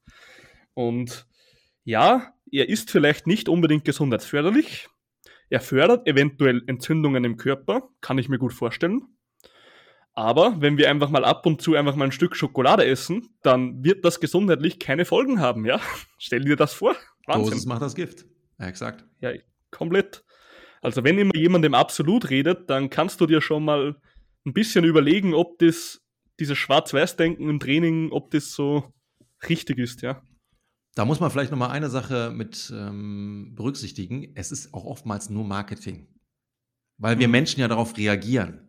Ja, wenn du dann versuchst, ich sage jetzt mal, entweder politisch korrekt zu sein oder eine Aussage so zu formulieren, dass sie möglichst mh, der Wahrheit nahe, nahe ist oder nahe kommt, dann wirst du die Mhm. meisten wieder nicht abholen. Wir brauchen halt diese Headliner, diese harten Headliner. Und dann kommt Genau. leider auch oftmals von Menschen, die es eigentlich besser wissen, solche Aussagen. Und das muss man auch noch wieder relativieren. Warum sagt er denn sowas? Und ich habe das auch in oft, also in sehr vielen ähm, Artikeln gesehen. Mhm. Da, da hast du einen Headliner, wo ich mir gedacht habe, das kann der jetzt nicht ernst meinen. Und dann schon im ersten Satz wurde es schon relativiert. Aber er hat eine Sache geschafft, meine Aufmerksamkeit sofort zu bannen. Das stimmt, Ja. das stimmt. Aber ich finde das auch so schlimm, dass, also, wenn du meistens so richtig behinderte Headliner einfach liest, so die kennt man eh, ja. Ja. Und dann liest du dir aber den Text mal genauer durch, dann merkt man so, okay, das hat er eigentlich gar nicht so gemeint. Er will dich nur catchen, so weißt du. Exakt. Aber dann gibt's halt so die Leute, die lesen nur die Headline und das ist dann so das Credo für die nächsten zehn Jahre Training. So. Das, Das ist ein Problem bei uns. das ist eine Tragödie. Das, Ja. das ist dann wirklich eine Tragödie. Also da darf man wirklich auch mal das Kleingedruckte lesen, so schön wie so schön gesagt. Ne? Das Kleingedruckte, Genau, ja. in dem Fall ist es ja dann eigentlich die Hauptmessage. Die, die Headliner sind ja niemals Hauptmessage. Also hier in Deutschland Genau. die Bild oder die Express, die macht das ja perfekt. Ja, da ist irgendein Headliner, baff, um sofort halt Aufmerksamkeit zu, zu bekommen. Mhm. Und gut, ich habe die Texte jetzt nie großartig gelesen, aber du kannst davon ausgehen, dass dann da oft relativiert wird. Stimmt, ja. Na, sehr gut. Also auf jeden Fall evidence-based, ja, 100%, sehr wichtig. Ähm, nur evidence-based würde ich nicht dazu raten, weil du einfach sehr viel Sachen auf der Strecke lässt. Ja, das stimmt. Genau. Genau. Perfekt. Ähm, ja, dann haben wir jetzt ein bisschen über das gequatscht. Ich würde jetzt gerne noch in ein paar Biomechanik-Hacks für diese erste Folge reingehen. Mhm. Heißt, ich möchte jetzt einfach mal deine Meinung, die kennst du sicher, zu N1 Education hören. Kennst du die? Nein. Kennst du wirklich nicht? Nein. Okay. Ähm, die sind halt, ich weiß nicht, ob das ein Team ist oder nur ein paar Leute, also ob das ein größer, größeres Team ist oder nicht. Die sind halt auf Instagram und so und auf anderen Kanälen, glaube ich, auch. Und die machen also richtig fancy Shit, ja. Also die setzen sich auf den Beinstrecker, dann erklären sie, okay, wenn du mit der Hüfte nach vorne gehst, dann erwischst du mehr die verkürzte Position und äh, wenn du bei einem Beinstrecker eine Ein- und eine Viertel-Rap dazu noch machst, dann bekommst du die verkürzte Position stärker rein von dem Muskel und so weiter und so weiter. Ähm, einfach so richtig fancy Shit. Und ich würde jetzt mal gerne deine Meinung hören. Findest du diese fancy Sachen sinnvoll oder nicht für Muskelaufbau? Gehen wir vom Muskelaufbau aus. Ähm, lass mich erstmal noch mehr verstehen, was sie da mal genau machen. Das heißt, ähm, das ist jetzt alles an Geräten oder machen die auch so freie Übungen, Deadlift, Squats und machen da irgendwelche Abwandlungen? Oder wie stelle ich mir das vor? Soweit ich jetzt gesehen habe, machen die hauptsächlich an Geräten und Seilzügen so spezielle Sachen. Und da zeigen sie halt so, wie du halt die verkürzte Position eines Muskels stärker erwischt und so. Und was passiert zum Beispiel bei einer Leg Press, wenn du einfach ein bisschen nach vorne gehst mit dem Körper und lauter so Sachen.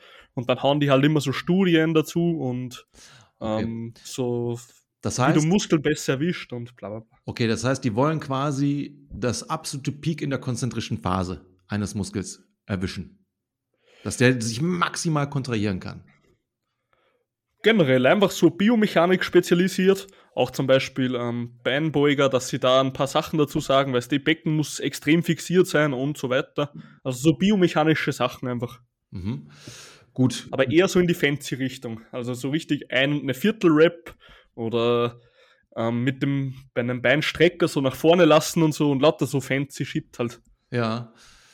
Ähm, ist natürlich jetzt schwer, was drüber zu sagen, wenn ich es kaum kenne. Ähm, Jetzt hast du ja schon Sag eine mal, was Sache hältst du gesagt. von so wegen- fancy Sachen? Ich mache ja selber. Geh mal, geh mal nur Ich mache ja, ich mache ja selber Sachen, die nicht populistisch sind, die weit weg sind von dem, was man kennt. Mhm. Ähm, ob sie dann fancy sind oder nicht, wage ich zu bezweifeln. Sie sind auf jeden Fall auffällig. Ja, und ich liebe auch dieses Erkunden und dieses ähm, Anwenden von Wissen und Weiterspinnen. Ja, wer da mal ein bisschen mehr drüber wissen will, ähm, wer sowas auch macht, der sollte sich mal unbedingt die Jungs angucken äh, aus den Staaten. Wack Method heißen die, kannst du dir auch mal reinpfeifen. Das sind Freaks, absolute Freaks. Wenn du dir die das erste Mal reinziehst, denkst du dir, das sind absolute Vollidioten. Einer von denen hat auch den Boso-Ball erfunden. äh, und der Boso-Ball war ja für mich lange ein Feindbild, wo ich mir gedacht habe, dieses Ding gehört in kein Gym, bis ich irgendwann mal verstanden habe, wie der eigentlich gedacht war.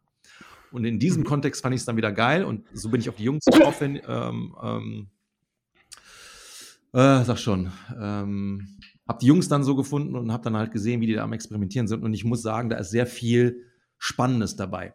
Und wahrscheinlich auch die Jungs, die du da, da eben zitiert hast, die werden wahrscheinlich sowas ähnliches machen.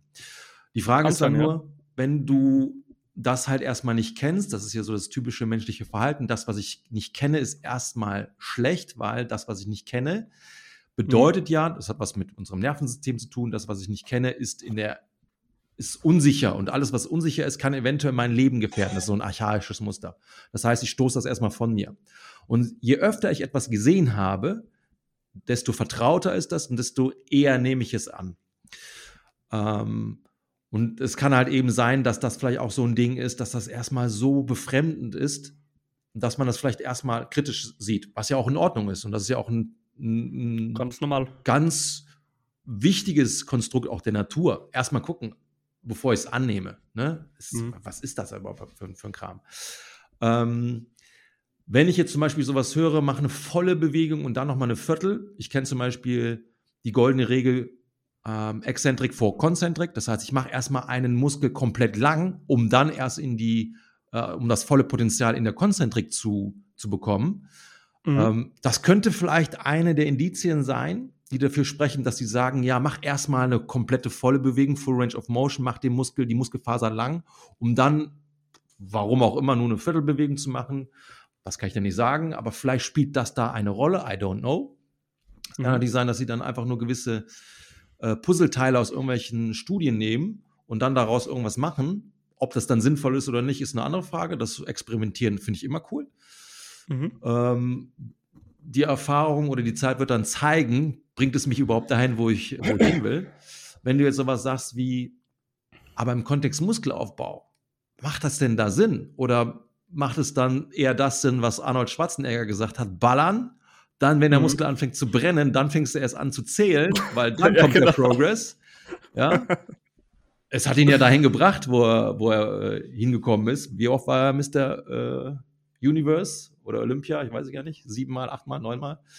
Boah, ja? keine Ahnung, ja. Ähm, ja, das, das, muss man dann halt für sich dann selber beantworten. Ne? Weiß ich nicht, ob, ob, ob es das, das bringt. Es kann natürlich sein, dass sie halt sagen, wenn du jetzt an, der, an dem Punkt noch mal ein bisschen mehr äh, Volumen haben willst, dann haben wir hier für dich den Hack. Guck, dass du genau. diese Muskelfasern mehr rekrutierst durch die Veränderung der Hebel, durch, durch gewisse Veränderungen der, der Wink oder Gelenke zueinander, dann hast du eventuell dann den besten Drive drauf. Hm. Mag sein. Ja, wenn du das dann vielleicht einspielst, kann sein, kann ich dir aber so gar nicht beantworten. I don't know. Hm. Ja, ich mache ja auch viel mit Biomechanik-Hacks, aber das ist dann wieder im Kontext Laufmuster.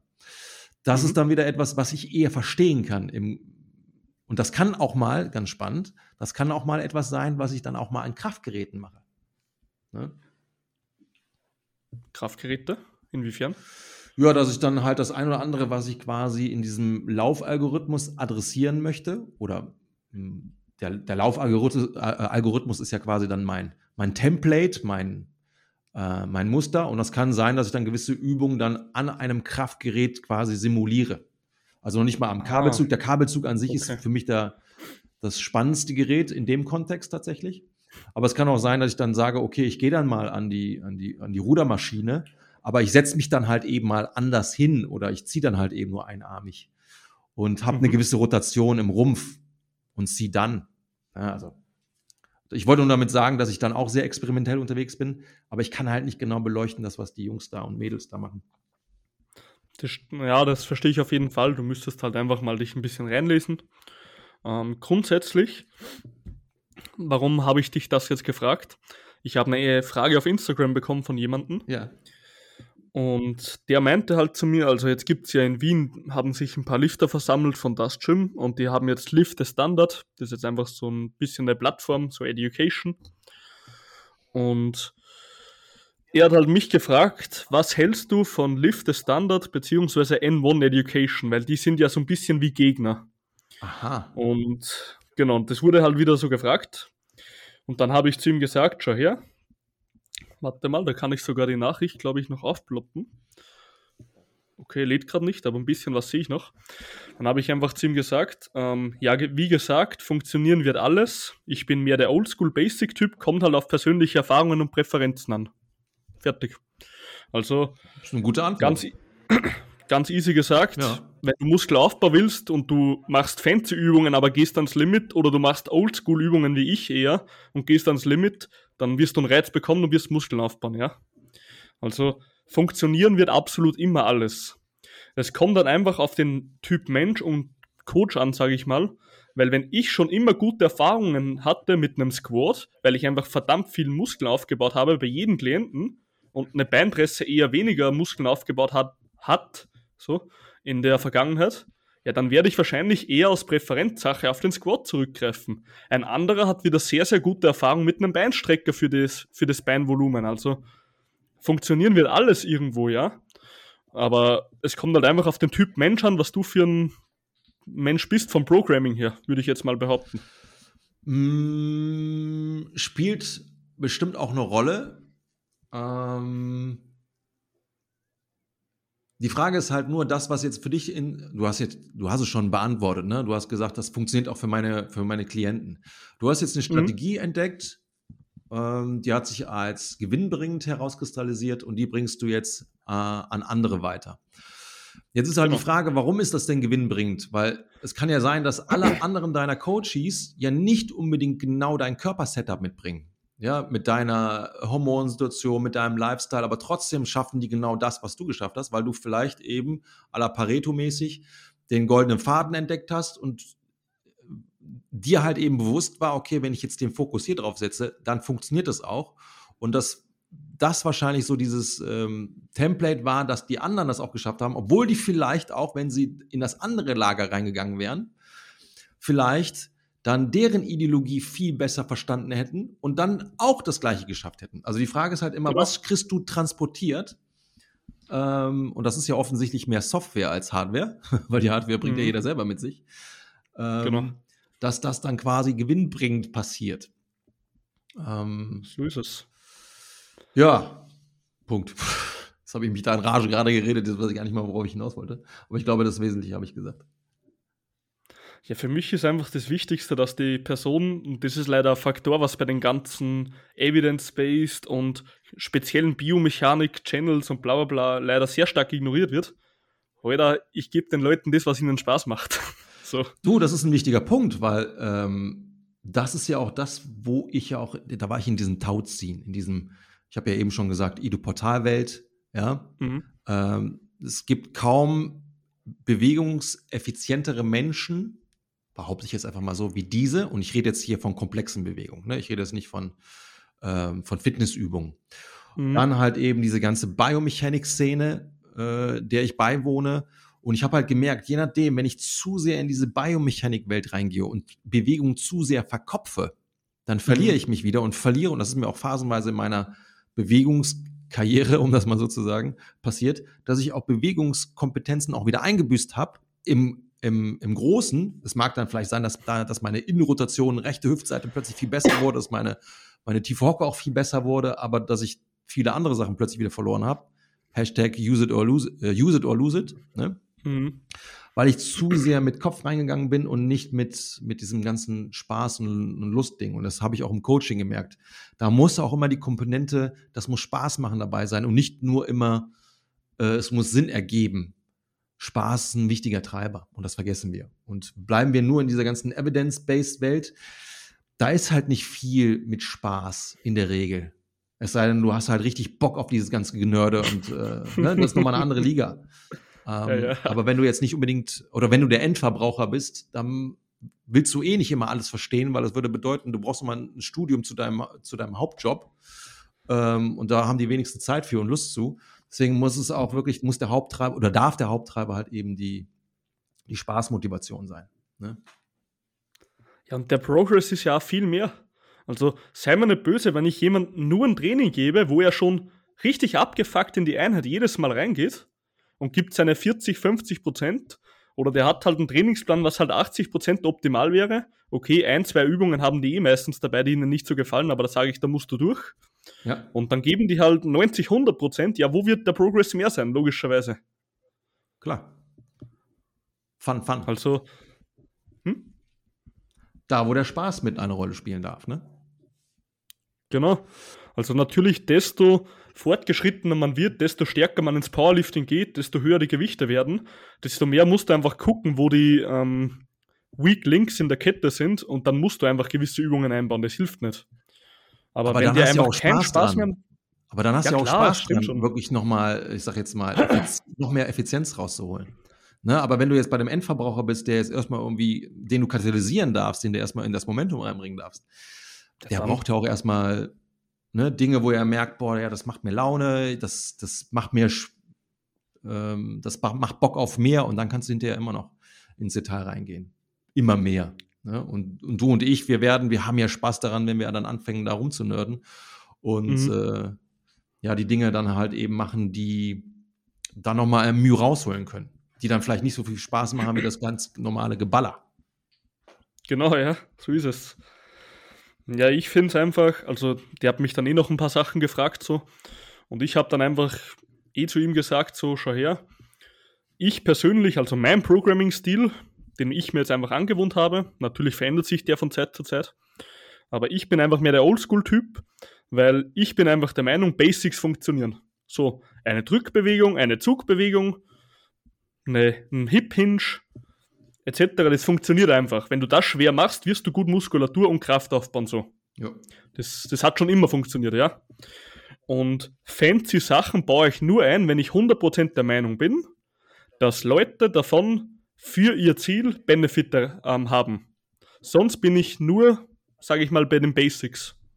Mhm. So mein Approach zu dem ganzen Programming.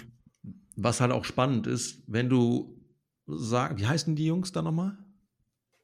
N1, also einfach den Buchstaben N und dann ein Ziffer 1. Hm, N1.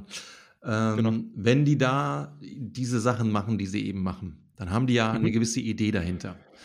Und diese Mhm. Idee, die muss man ja auch erstmal verstehen, wenn du sie quasi weitergeben möchtest. Und ich nehme an, dass das wieder ein Kosmos ist, ähm, der sehr viel Energie braucht. Und dann ist halt immer die Frage, brauche ich dann wirklich diesen mehr, mehr Energieaufwand für diesen Output, diesen minimalen Output, Output oder bleibe ich der Mhm. alten Sache treu, die aber immer noch Bestand hat? Das ist immer ganz wichtig. Also nicht immer so, das haben wir damals schon gemacht, das funktioniert heute Ja, auch ja, noch, das sondern das muss schon, das muss schon äh, etwas sein, was, was Hand und Fuß hat.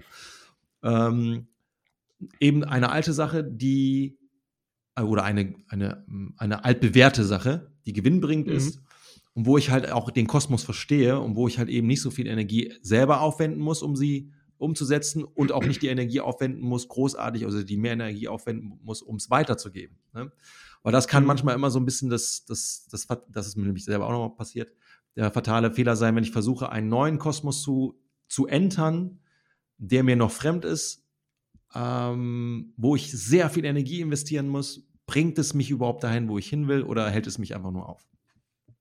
Mm, Da verstehe ich dich 100 Pro, dass du dann einfach dich zu viel auf den neuen fokussierst und das alte so ein bisschen im Hintergrund schon schiebst. Mhm. Ja, das kann passieren. Deswegen nämlich auch meine Sache, und das wird, jetzt wird es vielleicht auch klar, warum ich das nicht kenne.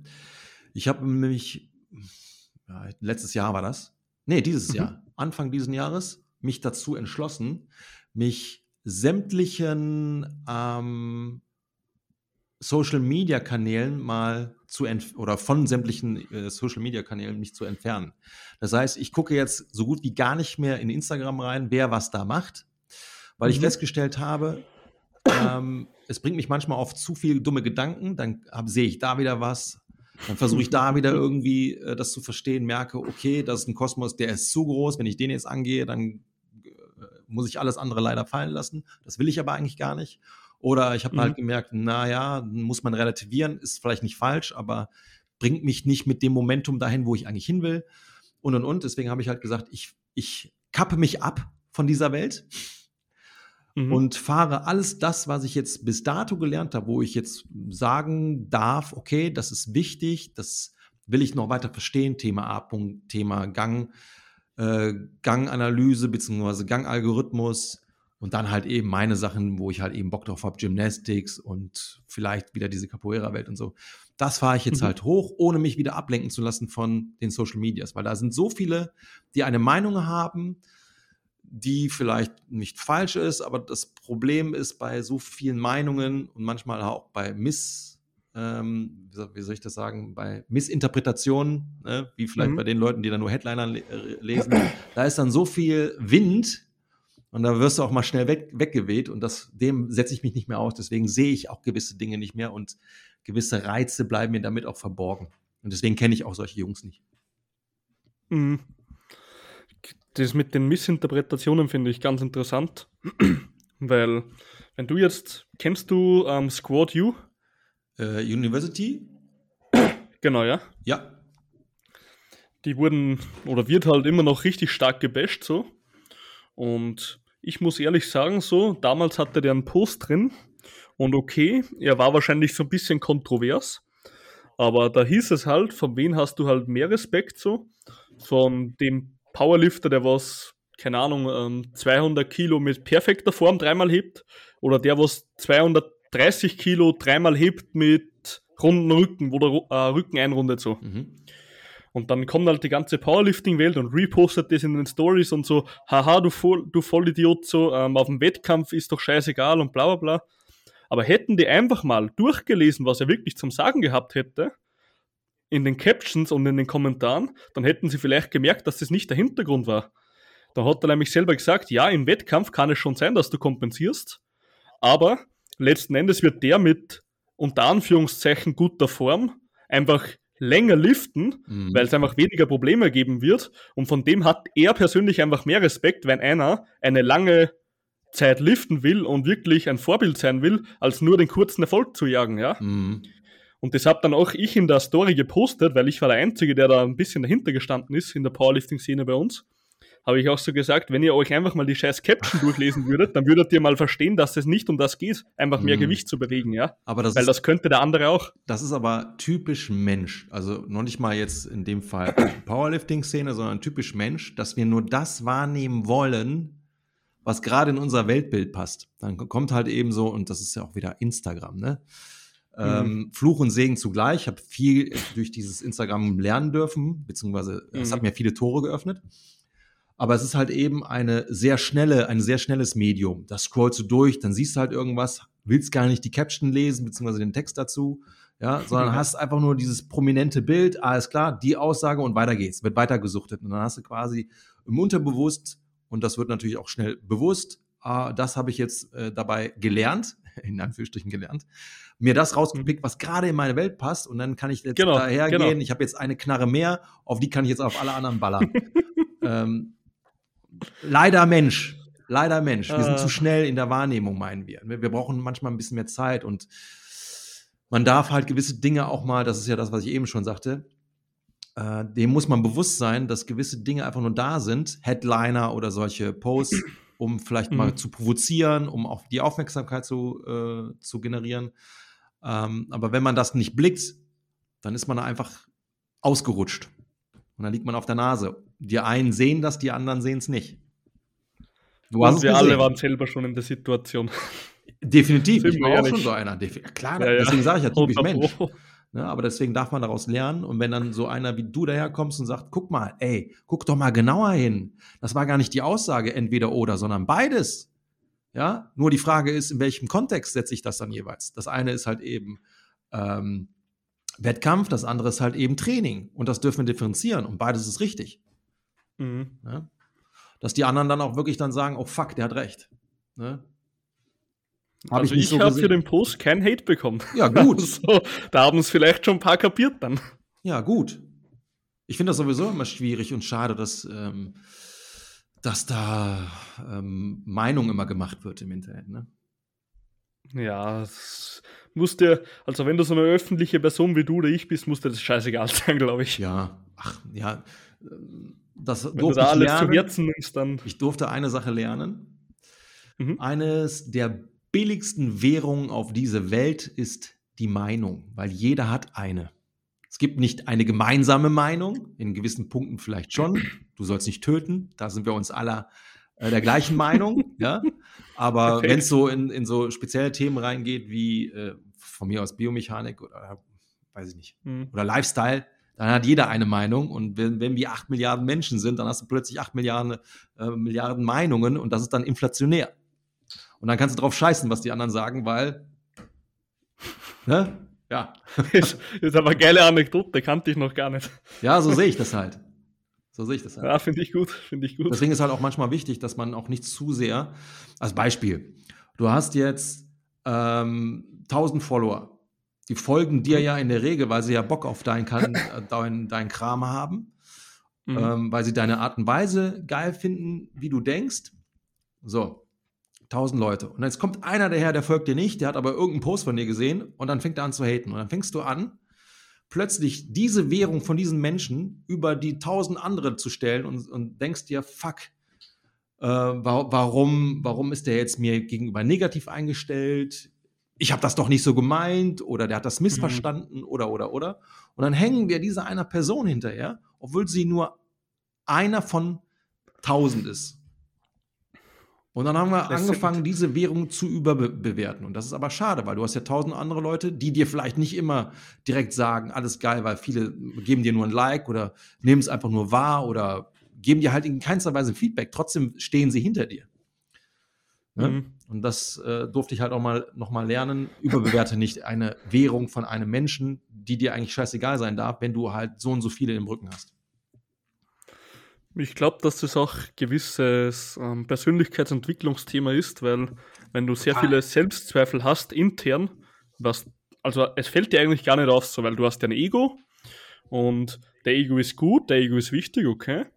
Aber wenn du jetzt ein großes Ego hast und du bist von nach außen selbstbewusst, aber dann kommt eine so eine Message und kratzt an deinem Ego und du hast halt interne Selbstzweifel, dann wird das halt, dann attackiert dich das, weißt du? Mhm.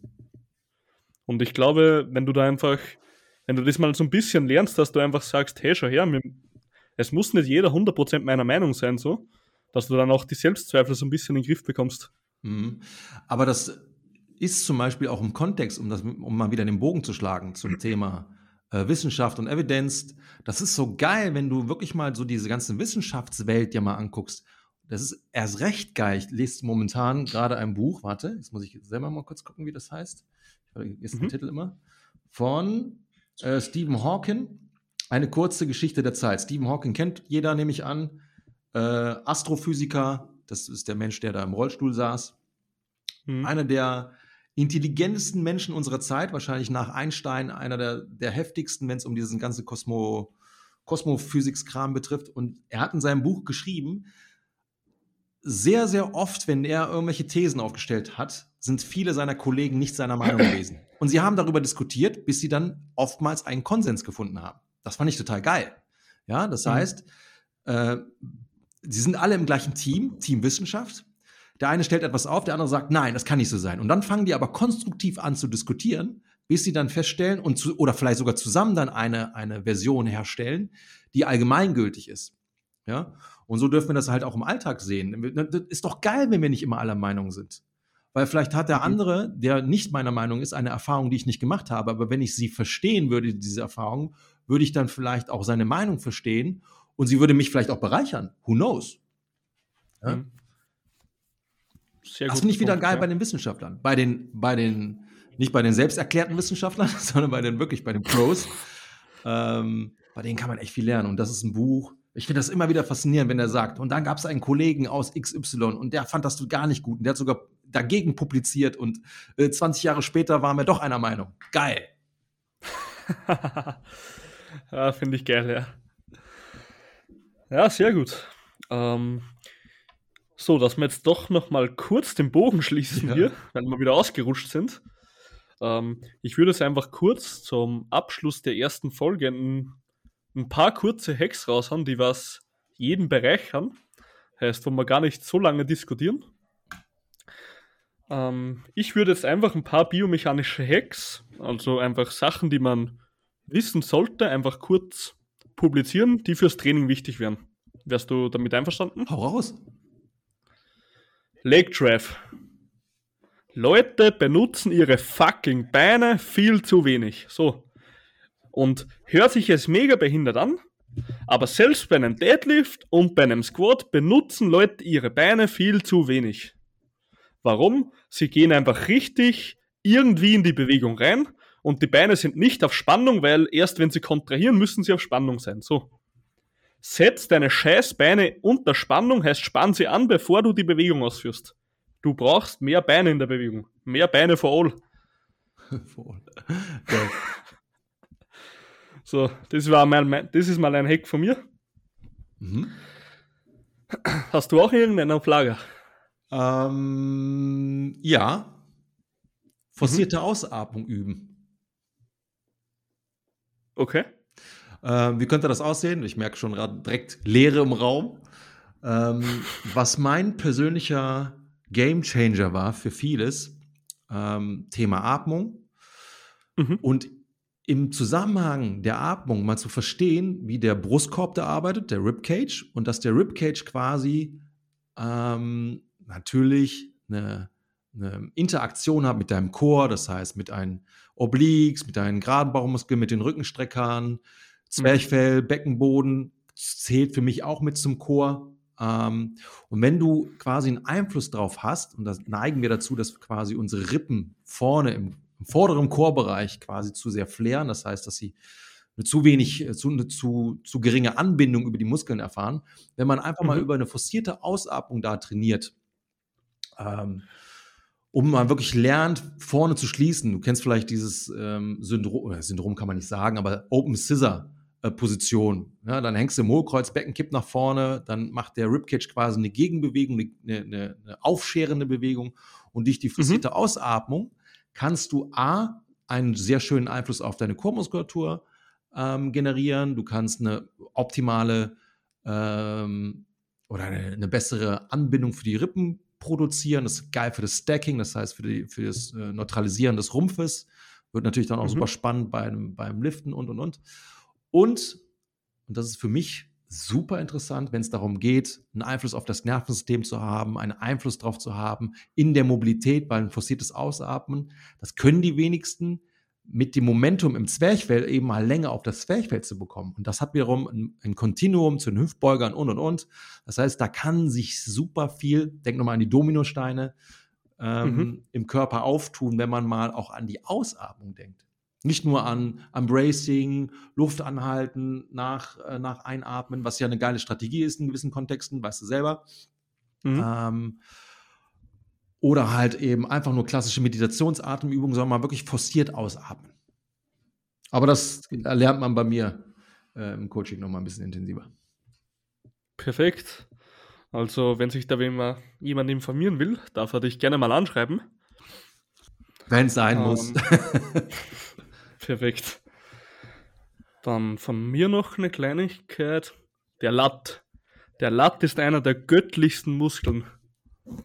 Also, wer den Latt bei den meisten Übungen anspannt, der hat, der, der ist einfach safe und steif. Also Latt ist einfach, bei allen Grundübungen sollte der Latt fast unter Spannung sein, ja?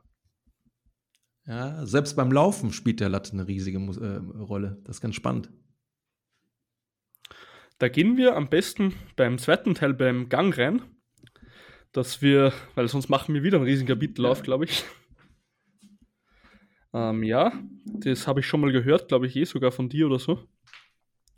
Aber auf jeden Fall, wenn du den Lat unter Spannung hast, ist so ziemlich der ganze Rücken unter Spannung. Und Lat ist einfach richtig göttlich, also Squat, Bench, Deadlift, Lat muss unter Spannung sein. Und ähm, Schulterblätter fixieren deinen unteren Rücken. Heißt, wenn die Schulterblätter richtig schön runtergezogen werden und zusammen, dann ist der untere Rücken so ziemlich lockt. Also der ist richtig schön steif dann, ja. Das wäre noch so ein Hack von mir. Mhm. Ähm, hängen. Es gibt von Ido eine schöne Challenge, sieben Minuten hängen. Das muss nicht am Stück sein, also nicht anfänglich. Ähm, Aber es ist erstrebenswert für euch vielleicht nochmal ganz interessant dann für die Powerlifting-Fraktion. Griffkraft natürlich mega geil. Plus, du hast nochmal eine schöne Dekompression, kann vielleicht nach dem Training eine interessante Geschichte sein, um mal wieder ein bisschen länger auf dem Rücken zu geben. Für die Bandscheiben und, und die wollen ja Druck und Zug, die wollen ja beides. Und äh, eventuell auch für ein, für ein Alignment, Entschuldigung, für ein Alignment nochmal vielleicht ganz interessant. Einfach mal im Senklot der Schwerkraft gezogen zu sein. Super geil. Mhm.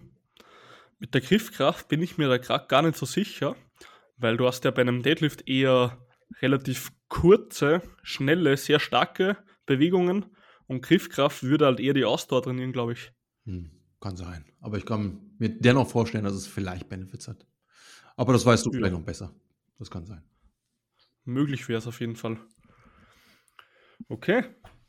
Ähm, Manolo, ich würde gern den zweiten Teil dann einfach zu dir rüber verlegen. So machen wir das. Heißt, wir machen jetzt einfach hier mal Schluss. Dann darfst du natürlich gleich das Intro geben. Und dann starten wir den zweiten Teil bei dir im Podcast. Gravitas. Exakt. Perfekt. Ich hätte aber trotzdem noch drei Fragen an dich, die in meinem Podcast jeder einzelne Gast bekommt. Bist du ready? Mhm. Hier habe ich sie. Wenn du nur noch eine Sache essen dürftest vom Geschmack her, was wäre das? Nur noch eine Sache vom Geschmack. Ähm, ein Stück Weißbrot, frisch gebacken, aus dem Ofen mit Olivenöl, Essig, Pfeffer, Salz. Das war nämlich das Erste, woran ich mich erinnern kann, was meine, also ich habe eine italienische Mama, deswegen, das kommt eher aus der italienischen Ah. Küche, dieses, dieses Gusto. Äh, das ist quasi das erste Essen, woran ich mich erinnern kann. Ich habe quasi, wenn meine Mama Brot gebacken hat, die Enten bekommen und dann halt eben mit äh, Olivenöl, Essig, Pfeffer, Salz und das hat so geil geschmeckt. Hm. Auch mal eine außergewöhnliche Antwort. Was in deiner, ich meine unter Anführungszeichen, Lifter-Karriere, weil du hast das ja früher eher gemacht, aber war ein riesiger Gamechanger. Ähm, was war ein Neben such dir einen Coach, weil das ist sowieso immer der größte. Ähm,